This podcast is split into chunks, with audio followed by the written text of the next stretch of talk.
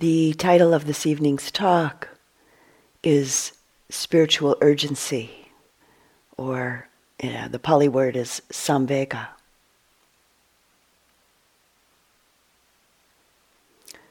What are the seeds that bring you to spiritual practice?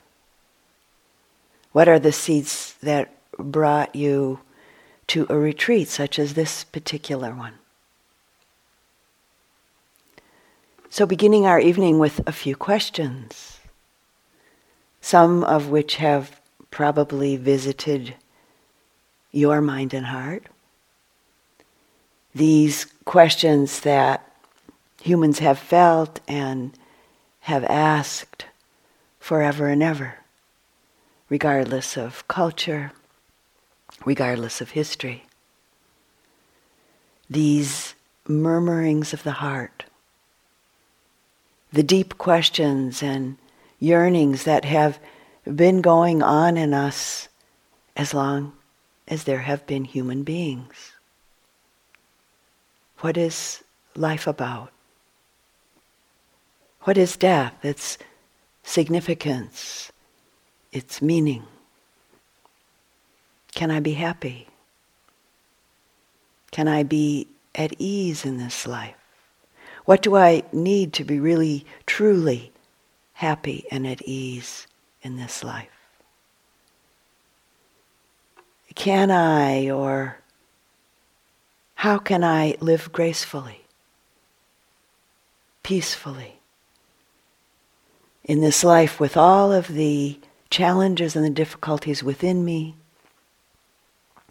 and with all of the challenging challenges and the difficulties in this changing world. With all of the challenges and difficulties within me and all around me. What is it that brings me to spiritual practice? And again, why am I here in this retreat right now?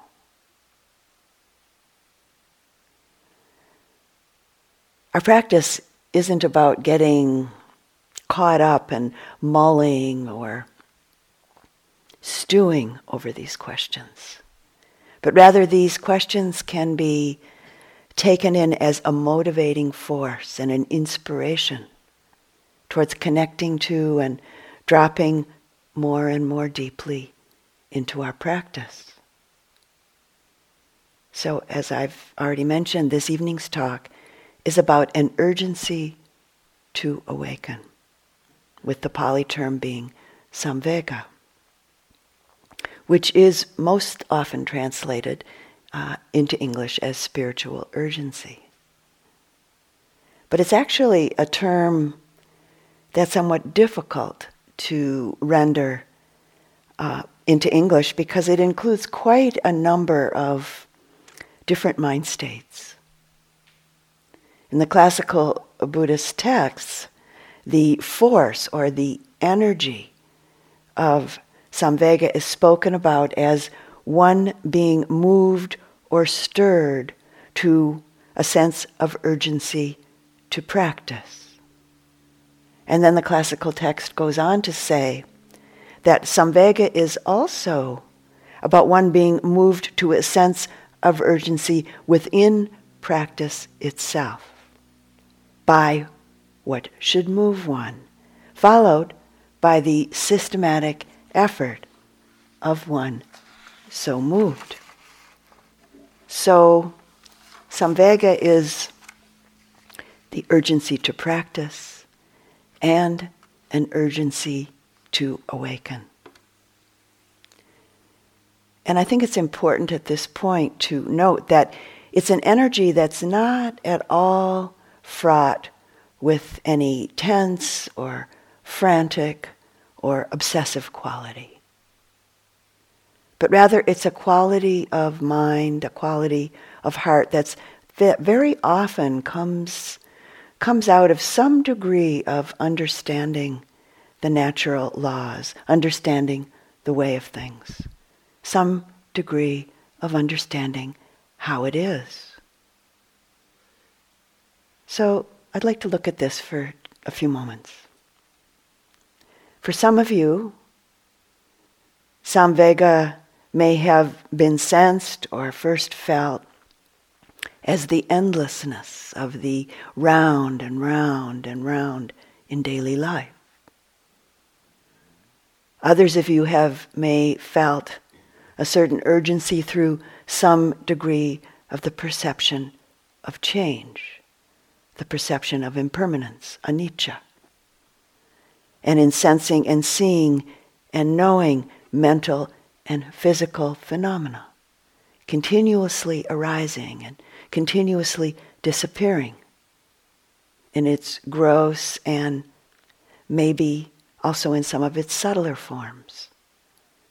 And the attendant unsatisfactoriness of things because of this. The death of someone close to us in our life can certainly move the heart towards the urgency to practice and to awaken. And for some of you, the sense of urgency or samvega may be experienced through feeling the enormity or maybe even the subtleties of the physical and mental hardships and challenges in life the suffering in life from this per- perspective, in general, in the, the big picture, so to say. And maybe also more specifically through the various permutations of these experiences in your own life. For some, the urgency to practice and the urgency to awaken comes from what might be a long, accustomed, or possibly a new sight in relationship to the mental pain felt in observing and directly experiencing oneself, the bias or judgment, judgment and prejudice in relationship to race or culture or economic circumstances or gender or age or sexual preference. Along with any of these experiences and the accompanying mental pain that you, you may also have experienced a vague or maybe not so vague sense that it really doesn't have to be this way, that there's another way. And then had an urge to move towards that potential other way.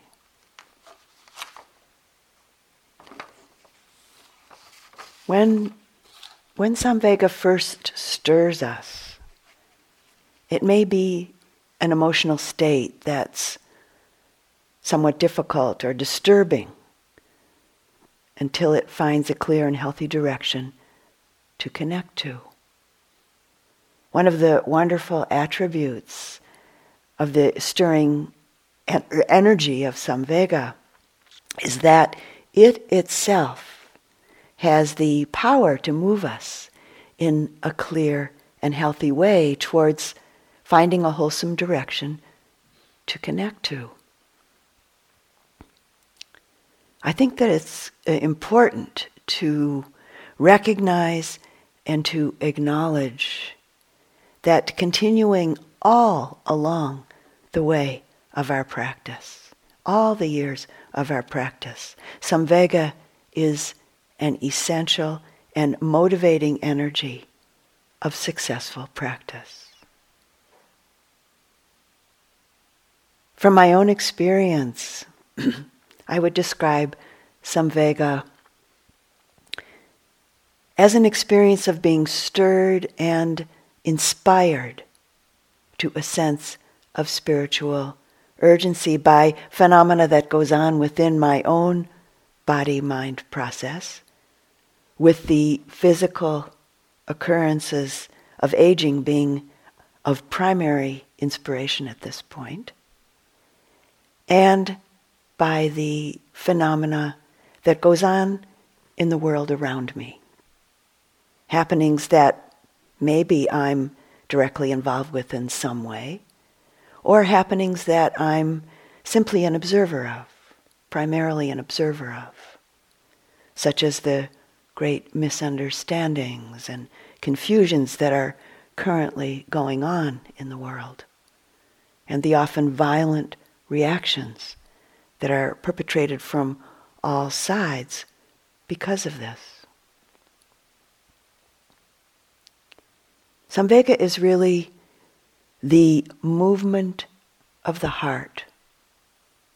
It's an inner response, both within our formal meditation practice as well as outside of our formal practice times.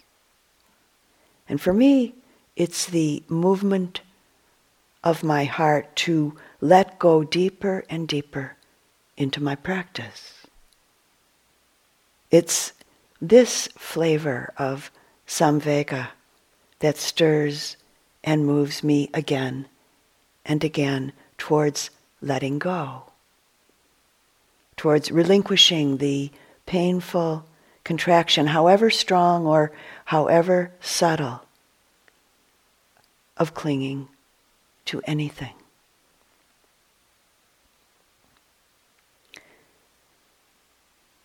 When samvega is present, it may sometimes be experienced as an ardency, an inspired heart mind, a passion for spiritual practice, if you will.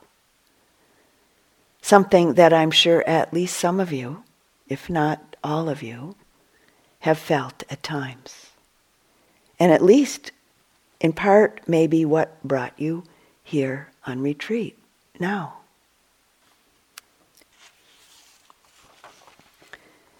As a Dhamma teacher, your ardency and your sincerity in and with your practice moves and inspires me. And I think it's safe to say that this is true for all of the people that I've had the honor to teach with. This is really one of the wonderful aspects of all of us here together right now. It's one of the wonderful aspects of living in a practice community such as this, even if for just a short while. We move and we inspire each other to deeper and deeper levels of practice.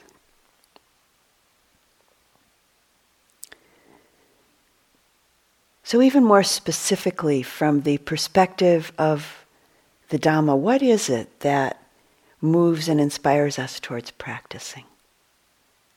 And what along the way of our practice keeps urging us, keeps moving us towards sustaining and deepening our practice?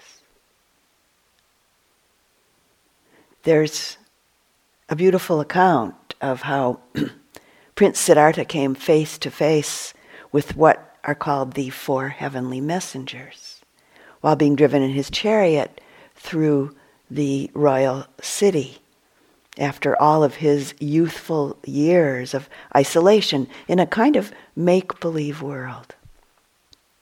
This account of his seeing old age, sickness, death, and a person dedicated to understanding the truth, a person dedicated to awakening.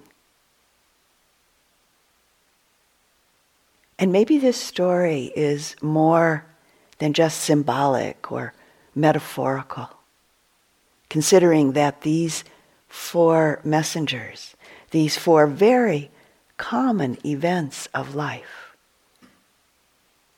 old age, sickness, death, and though not so common in our time and culture, the many and quite obvious truth seekers that were so much a part of the time and the culture that Siddhartha grew up in. Maybe these four very common events of life have always been and will forever be undeniable aspects of living for all living beings. So the story is not necessarily symbolic or metaphorical.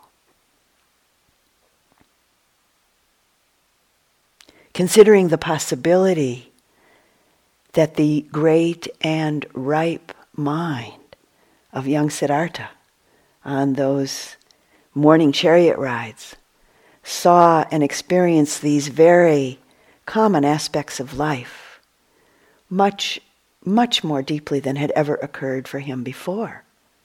And to such a degree that he was urgently moved to leave the riches, the ease, and the comfort of his existence and to search for the true nature of life.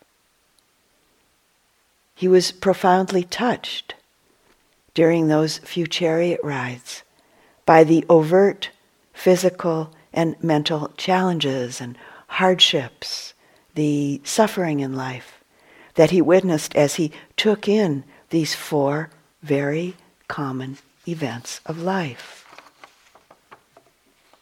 Siddhartha's story t- tells us that this young man was inspired and inspired and moved to be liberated. Inspired and urgently stirred towards awakening from the ache of delusion in relationship to the complacent lull and the very familiar habits of his life. And isn't it really the same for us?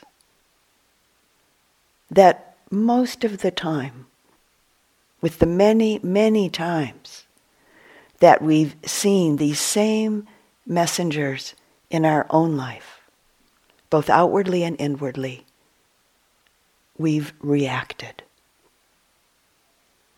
Reacted by maybe ignoring them, or by distracting ourselves in myriad ways by where and how we spend our time.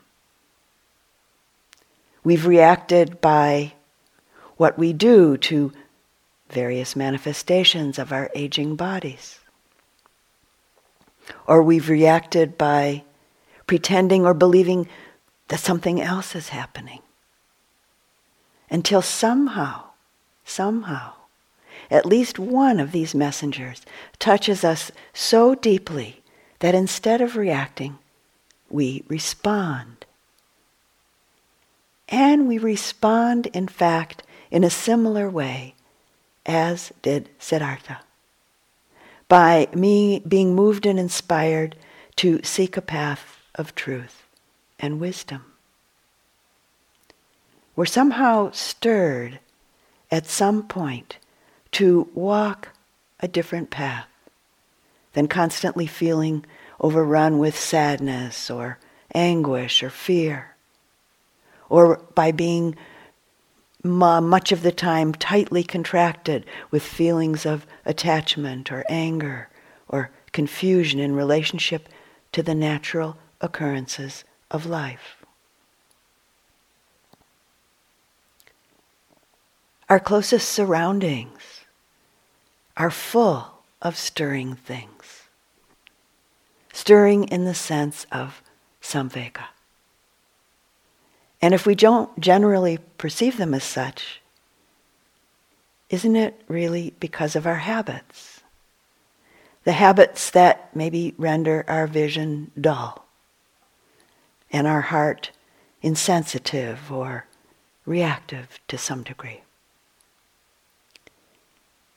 And this can even happen in relationship to the Buddhist teachings. We may have encountered some very powerful times of intellectual, emotional, or spiritual stimulation in relationship to the teachings and the practices. But at times, even this impetus can lose its freshness and its compelling force as maybe some of you have experienced at times. So, what's the remedy?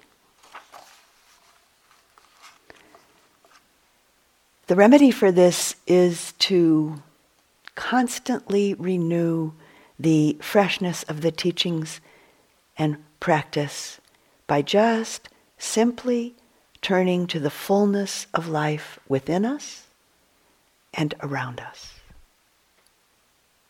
Which, if we look carefully, constantly illustrates what the Buddha called the Four Noble Truths in ever new variations. Illustrating the first truth of what suffering is, what it really is, which simply put is the lack of any thoroughly sustaining deep satisfaction in relationship to our expectations and the natural unfolding regarding the round and round and round and constantly changing nature of daily life. And if we continue to look carefully into the fullness of life within us and surrounding us, we begin to sense and see the cause, the origin of this unsatisfactoriness, this suffering, which is the second of the Four Noble Truths, which again, put very simply, essentially is a clinging relationship to what can't be clung to.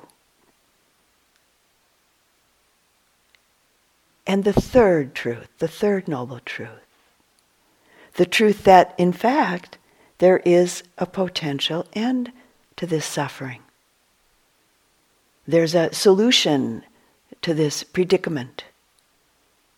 And again, put simply, the solution being to not cling but rather to see things utterly clearly and simply be with them as they are.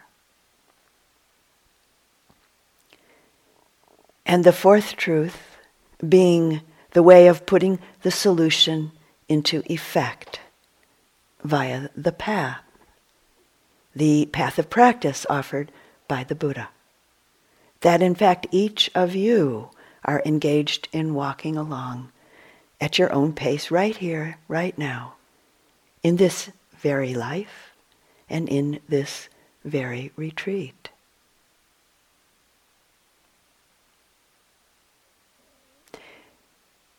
As any of you may have experienced,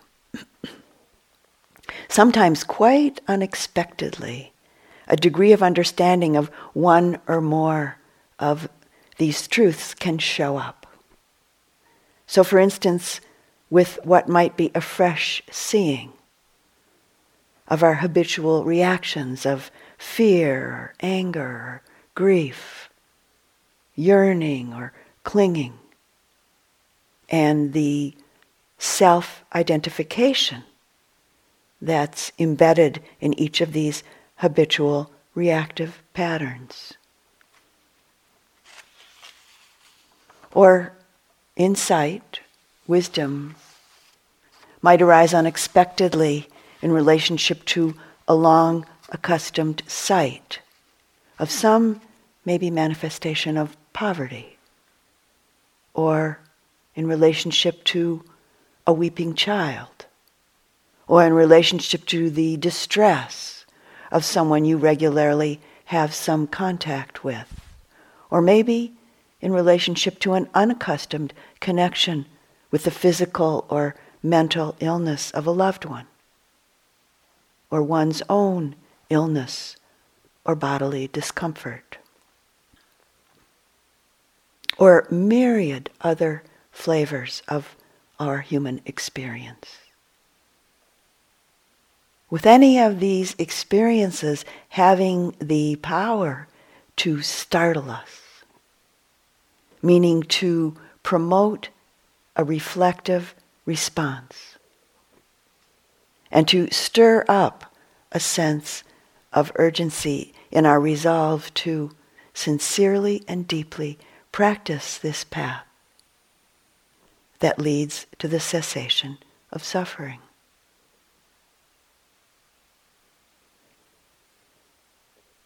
through seeing our own experiences of body, mind, and heart directly, clearly, and more and more subtly.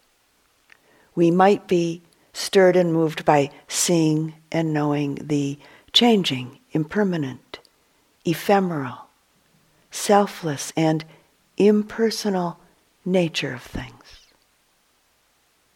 Something that is, of course, very available for each of us all of the time. So, for instance, a moment or successive moments of directly and deeply experiencing and knowing the constantly changing nature of bodily sensations or mental states or a moment of really sensing and knowing it's all impersonal. It's all anatta, the Pali word for not self. Mental and physical phenomena just absolutely naturally arising, changing, and passing according to myriad interconnected conditions. With these moments of sensing, seeing, and knowing, we're often urgently stirred and inspired to go deeper in our already chosen path, to go deeper towards the ending of suffering. Or, depending on circumstances, maybe to recommit to our practice. Samvega asks us, we could say, to step out of our everyday, ordinary, conditioned habits, to step out of our conditioned inertia.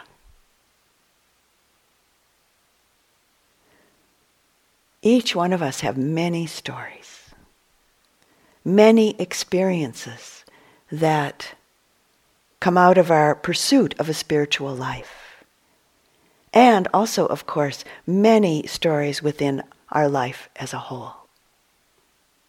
Stories that often exhibit this knowing and the manifestation of samvega. It's often part of what I hear from students during practice interviews. There are a number of wonderful stories and dialogues in the suttas telling of the Buddha's disciples being stirred up towards practicing with uh, a more vital spiritual urgency. And this stirring of being done by the Buddha himself, or the stirring being done by one of the arhants, one of the enlightened disciples, or by one of the practicing devas. And for those of you that don't know or aren't sure what devas are, devas are beings whose practice has brought them to be dwelling for lengths of time in beautiful states but who aren't yet awakened, who aren't yet enlightened, aren't yet completely free of suffering. There's a section of short suttas in the Samyutta Nikaya, uh, the connected, called the connected discourses in the woods, where various woodland dwelling uh, devas approach certain monks, certain bhikkhus, who are practicing in those particular woodland thickets. And so I'd like to share a few of these encounters. On one occasion, a certain bhikkhu was dwelling among the Kosalans in a certain woodland thicket. And on this particular occasion, the bhikkhu had gone to his spot in the forest for a day of practice. But all the while, kept on thinking thoughts of strong desire connected with the household life. And the Deva speaking now to the bhikkhu. Desiring seclusion, you entered the woods, yet your mind gushes outwardly. Remove, man, the desire for people. Then you'll be happy, devoid of lust, And in this case, meaning not necessarily just sexual lust, but lust for things, for food, for various objects, for various experiences. And the Deva goes on You must abandon discontent. Be mindful. Let us remind you of that way of the good. Hard to cross indeed is the dusty abyss. Don't let sensual dust drag you down. Just as a bird littered with soil, with a shake, flicks off the sticky dust. So a bhikkhu, a yogi, strenuous and mindful, with a shake, flicks off the sticky dust. Then that bhikkhu, stirred up by that deva, acquired a sense of urgency.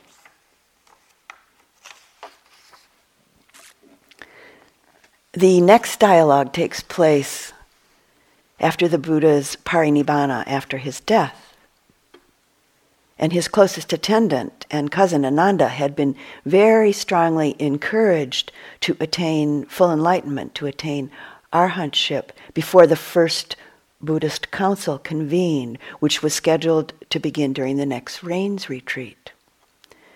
Ananda had gone to the Kosala country and entered into a forest abode to meditate. But when the people who lived in that area found out that he was there, they continually came to him, lamenting over the death of the Buddha. And so Ananda felt that he had to constantly instruct them in the law of impermanence. The forest dwelling Deva that lived in that woodland thicket aware that the upcoming, upcoming uh, Buddhist council could succeed only if Ananda attended it as a fully enlightened being, as an arhat, came to provoke and inspire Ananda to resume his meditation practice. And this is the sutta. On one occasion, the Venerable Ananda was dwelling among the Kosalans in a certain woodland thicket. Now, on that occasion, the Venerable Ananda was excessively involved in instructing lay people. Then the Deva that inhabited that woodland thicket, having compassion for Venerable Ananda, desiring his good, desiring to stir up a sense of urgency in him, approached him and addressed him in verse. And this is the Deva speaking now. Having entered the thicket at the foot of a tree, having placed nibbana in your heart, meditate, Gotama. Now, because Ananda was the Buddha's cousin, he had the same family name uh, of Gotama. Meditate, Gotama, and don't be negligent. What will all this hullabaloo do for you? then the Venerable Ananda, stirred up by that deva, acquired a sense of urgency. So I picked this particular dialogue because, though of course none of us are in the same position as Ananda was, uh, we're certainly often quite caught up, quite seduced by the seeming necessity for us to engage in the hullabaloo of various circumstances, both externally and internally, and neglect or maybe even lose our practice and instead go for these things, all this hullabaloo. To me, this little verse beautifully and very clearly points out the importance of keeping our priorities straight and clear. Not to neglect, of course, what needs to be attended to, but to know when we're seduced unnecessarily and maybe even inappropriately into the hullabaloo. So, another verse. On one occasion, a certain bhikkhuni was dwelling in Vesali in a certain woodland thicket. Now, on that occasion, an all night party was being held in Vesali. Then that bhikkhuni, lamenting as she heard the clamor of instruments and gongs and music coming from Vesali, recited this verse. We dwell in the forest, all alone, like a log rejected in the woods. On such a splendid night as this, who is there worse off than us? Then the deva that inhabited that woodland thicket, having compassion for that bhikkhuni, desiring her good, desiring to stir up a sense of urgency in her, approached, approached her and addressed her in verse. And this is the deva. As you dwell in the forest, all alone, like a log rejected in the woods, many are those who yearn for your state. A forest dweller, subsisting on alms food, with few wishes, content. Many are those who envy you, as hell beings envy those in heaven realms. Then the bhikkhuni, stirred up by that deva, acquired a sense of urgency.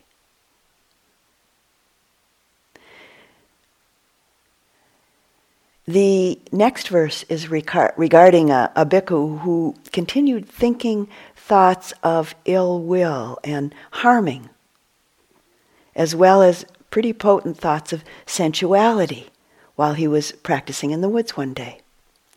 The deva, who also inhabited the same woodland, out of compassion and wishing to stir up samvega in him, spoke these verses to the bhikkhu. Because of attending carelessly, you, sir, are eaten by your thoughts. Having relinquished the careless way, and meaning, uh, careless way meaning having relinquished or having let go of attending to things as permanent, as self, and as desirable because they're pleasurable. Having relinquished the careless way, you should reflect carefully, meaning attending to their true nature, attending to the true char- their true characteristics uh, with a very careful attention. Impermanence of these things, the not self characteristic, and thus the unsatisfactoriness of, the na- of their nature. So, having relinquished the careful way, said the Deva, you should reflect carefully. And the Deva goes on saying, by basing your thoughts on the teacher, in this case the Buddha, on the Dhamma, on the Sangha, and on your own virtues, you will surely attain to gladness and rapture and happiness as well. And then, when you are suffused with gladness, you'll make an end to suffering. Then the bhikkhu, stirred up by that deva, acquired a sense of urgency.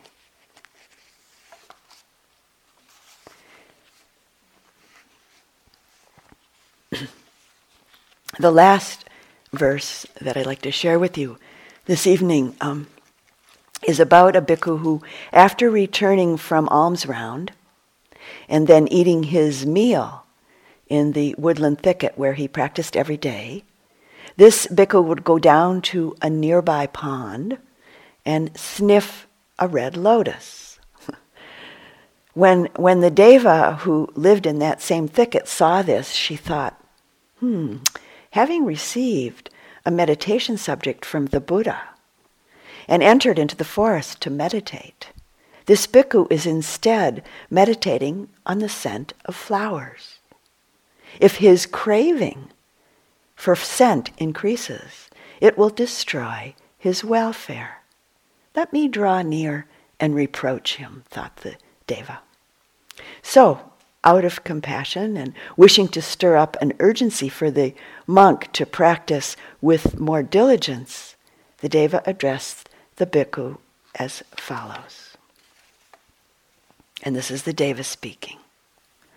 The title of this uh, sutta, by the way, I like the title, so I'm going to tell you what it is. It's called The Thief of Scent. and so the Deva speaking. When you sniff this lotus flower, an item that has not been given, this is one factor of theft. You, dear sir, are a thief of scent. And the bhikkhu responds, I do not take, I do not damage. I sniff the lotus from afar. So for what reason do you say that I am a thief of scent? One who digs up the lotus stalks, one who damages the flowers. Why, one of such rough behavior, why is this one not spoken to? And the Deva responds, When a person is rough and fierce, badly soiled like a nursing cloth, I have nothing to say to that one. But it is to you I ought to speak. For a person without blemish, always in quest of purity, even a mere hair tip of evil appears as big as a cloud.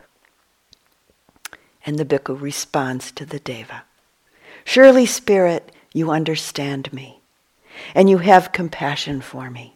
Please, O Spirit, speak to me again whenever you see such a deed. And the Deva responds, and I found this the first time I read it quite surprising the Deva's response. And the Deva says, We don't live with your support, nor are we your hired servant. You, Bhikkhu, should know for yourself the way to a good destination. Then that bhikkhu, stirred up by that deva, acquires a sense of urgency.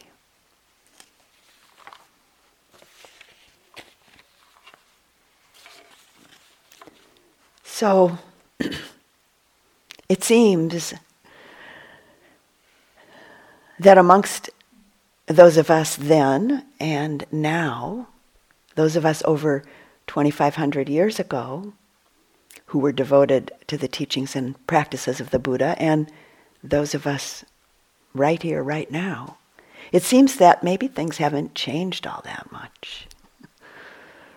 Our human predicament crosses time and cultures.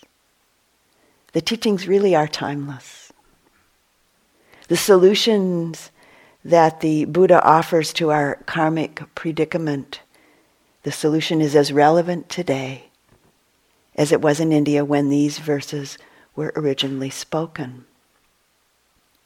When Samvega is kept alive or renewed in various ways and to varying degrees, we experience a release of energy, the Pali word being virya, and courage that helps the development and the blossoming of faith, saddha in Pali, and confidence, pasada in, in Pali. Each of these qualities, energy, courage, faith, and confidence, are essential in helping us to break through for break through what for some of you might be a sense of timidity or some degree of hesitation or maybe fear or doubt or maybe some degree of complacency. The Buddha, countless times and in countless ways, exhorted his followers to arouse samvega. In speaking to a group of disciples, in one sutta he says, Rouse yourself, sit up. What good is there in sleeping, meaning the sleep of ignorance, the sleep of delusion. For those afflicted by disease, meaning the dis-ease of suffering, the dis-ease of constant dissatisfaction. For those afflicted by dis-ease, struck by the arrow of craving, what sleep is there? Rouse yourself, sit up, resolutely train yourself to attain peace. Go beyond this clinging to the pleasures of the six sense doors to which most humans and most devas are attached and which they seek. Don't waste your opportunity. When the opportunity has passed, they sorrow when consigned to the realms of confusion and anguish. And the Buddha goes on to say, negligence is a taint, and so is the greater negligence growing from it. By earnestness and understanding, withdraw the arrow.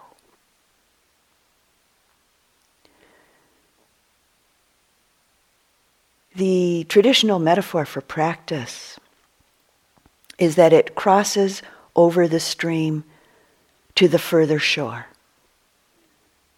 The Buddhist attitude towards life is about keeping one foot, so to say, out of the mainstream and on the ground. The ground of a sense of spiritual urgency. The Buddha was so confident in the solution he found to the predicament of the unsatisfactory round, the cycle of birth, aging, and death, which is actually occurring moment to moment to moment in our life, breath by breath.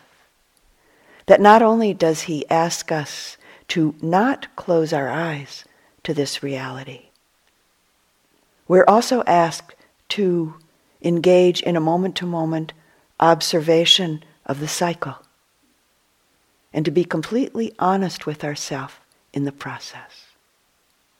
And the Buddha's confidence was so clear and strong that he called the reality of this unsatisfactory round the first noble truth.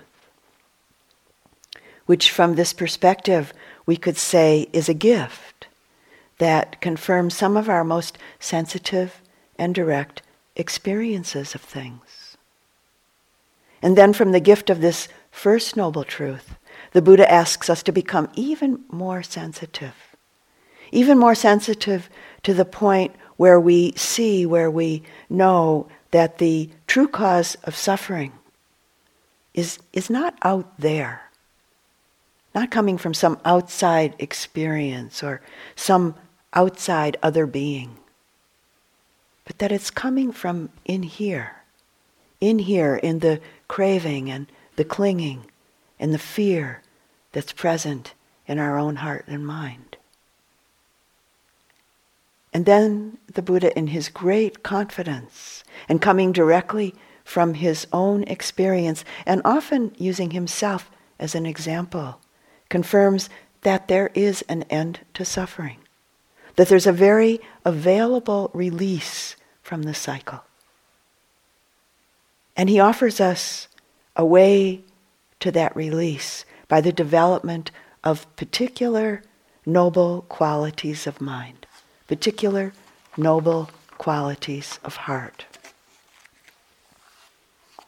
Moral, ethical responsibility, sila, concentration, mindfulness, clear comprehension, energy, joy, happiness, tranquility, equanimity, loving kindness, compassion, faith, confidence. All of these qualities, these capacities, really sprouting out of the original energy of spiritual urgency that led us at one point to look for a solution to our predicament. Our predicament has a practical solution, we could say. A solution that's actually within the power of every human being. A solution that many of you here have begun to have a growing faith in, possibly in part through reading and studying the many stories the many teachings with the, within the enormous breadth of the Buddha's discourses. But most importantly, that you've come to know out of your own direct experience, through your own practice. So the Buddhist attitude towards life both cultivates samvega and is also the solution or the path that develops out of a sense of spiritual urgency. As our faith in the solution to our predicament grows, as it develops and as it deepens, for many of us, it, in a sense, is what gives us the energy to live.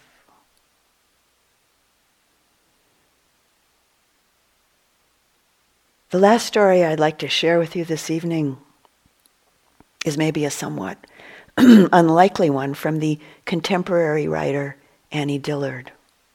A story that I found to be very inspiring and that invoked quite a sense of spiritual urgency in me the first time that I read it many years ago, and that continues actually to move me every time I read it.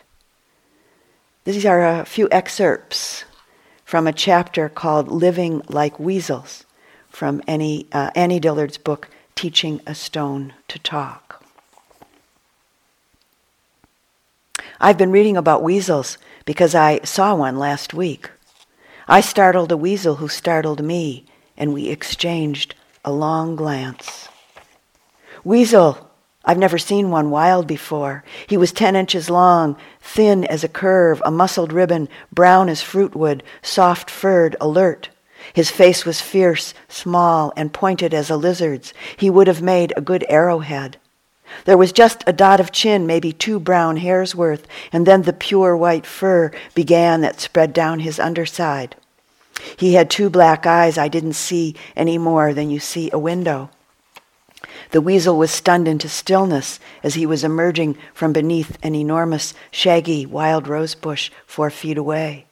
I was stunned into stillness, twisted backward on the tree trunk, our eyes locked, and someone threw away the key. Our look was as if two lovers or deadly enemies met unexpectedly on an overgrown path when each had been thinking of something else. A clearing blow to the gut it was also a bright blow to the brain, or a sudden beating of brains, with all the charge and intimate grate of rubbed balloons. It emptied our lungs, it filled the forest, moved the fields, and drained the pond.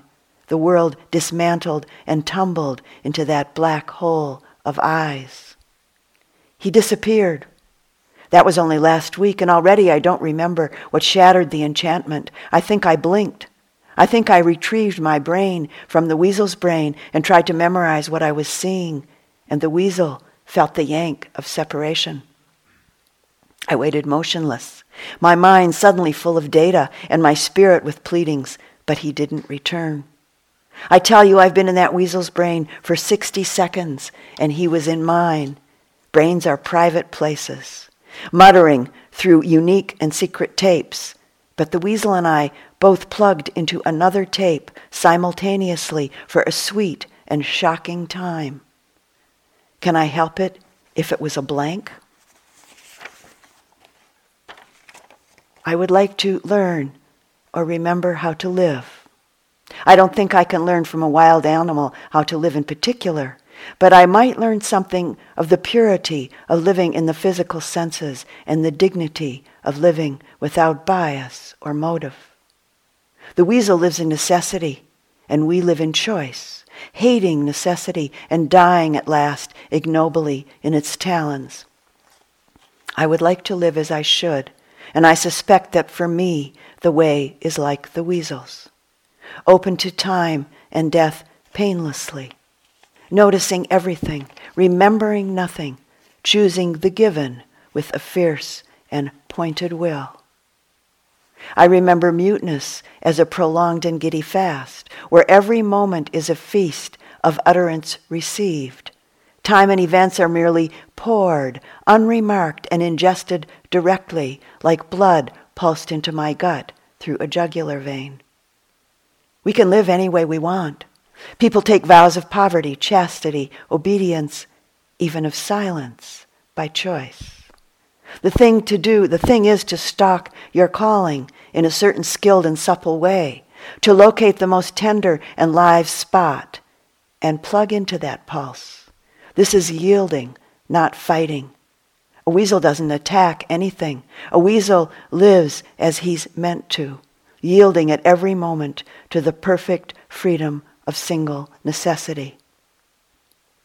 I think it would be well and proper and obedient and pure to grasp your one single, your one necessity and not let it go. Dangle from it limp wherever it takes you. Then even death, where you're going, no matter how you live, cannot you part. Seize it and let it seize you up aloft even, till your eyes burn out and drop. Let your musky flesh fall off in shreds. Let your very bones unhinge and scatter, loosened over fields, over fields and woods, lightly, thoughtless, from any height at all, from as high as eagles. I would like to live as I should, and I suspect that for me the way is like the weasels, open to time and death painlessly, noticing everything, remembering nothing, choosing the given with a fierce and pointed will.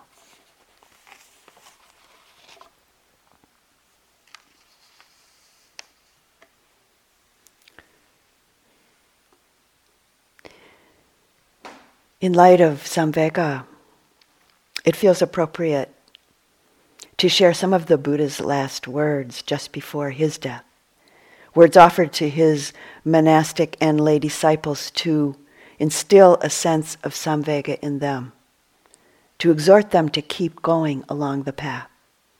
And this particular quote is from a somewhat expanded version of these words that come from the Tibetan translation of the Parinibbana Sutta. And I found it to be quite inspiring.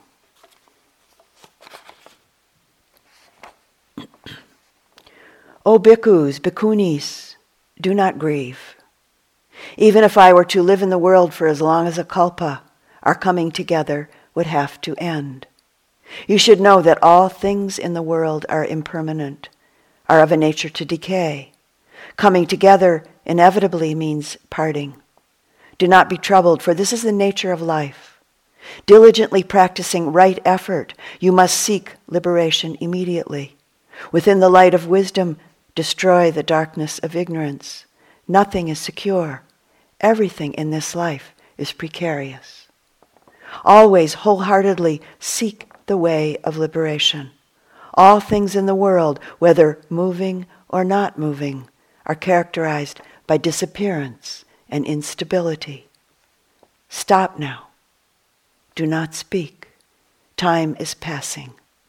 I am about to cross over. This is my final teaching.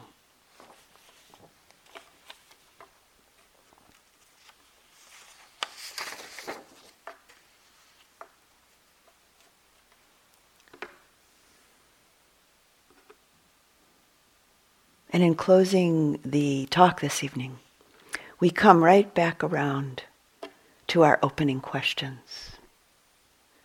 As Mary Oliver, in her own way, poses them in her poem called The Summer Day. Who made the world? Who made the swan and the black bear? Who made the grasshopper this grasshopper, I mean, the one who has flung herself out of the grass, the one who is eating sugar out of my hand, who is moving her jaws back and forth instead of up and down, who is gazing around with her enormous and complicated eyes. Now she lifts her pale forearms and thoroughly washes her face.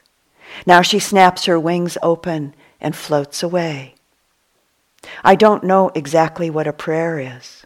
I do know how to pay attention, how to fall down into the grass, how to kneel down in the grass, how to be idle and blessed, how to stroll through the fields, which is what I have been doing all day. Tell me, what else should I have done? Doesn't everything die at last and too soon?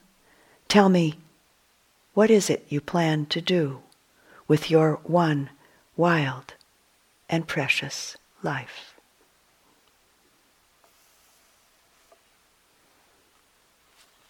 And let's sit quietly for just a moment.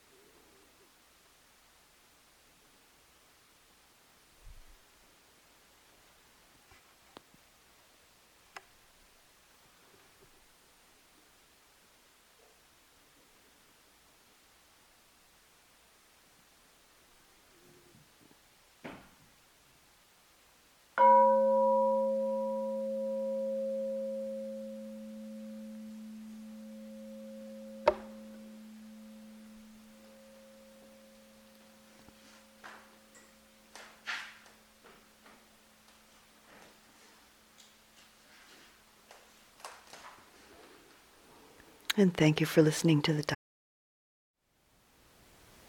Thank you for listening. To learn how you can support the teachers and Dharma Seed, please visit dharmaseed.org slash donate.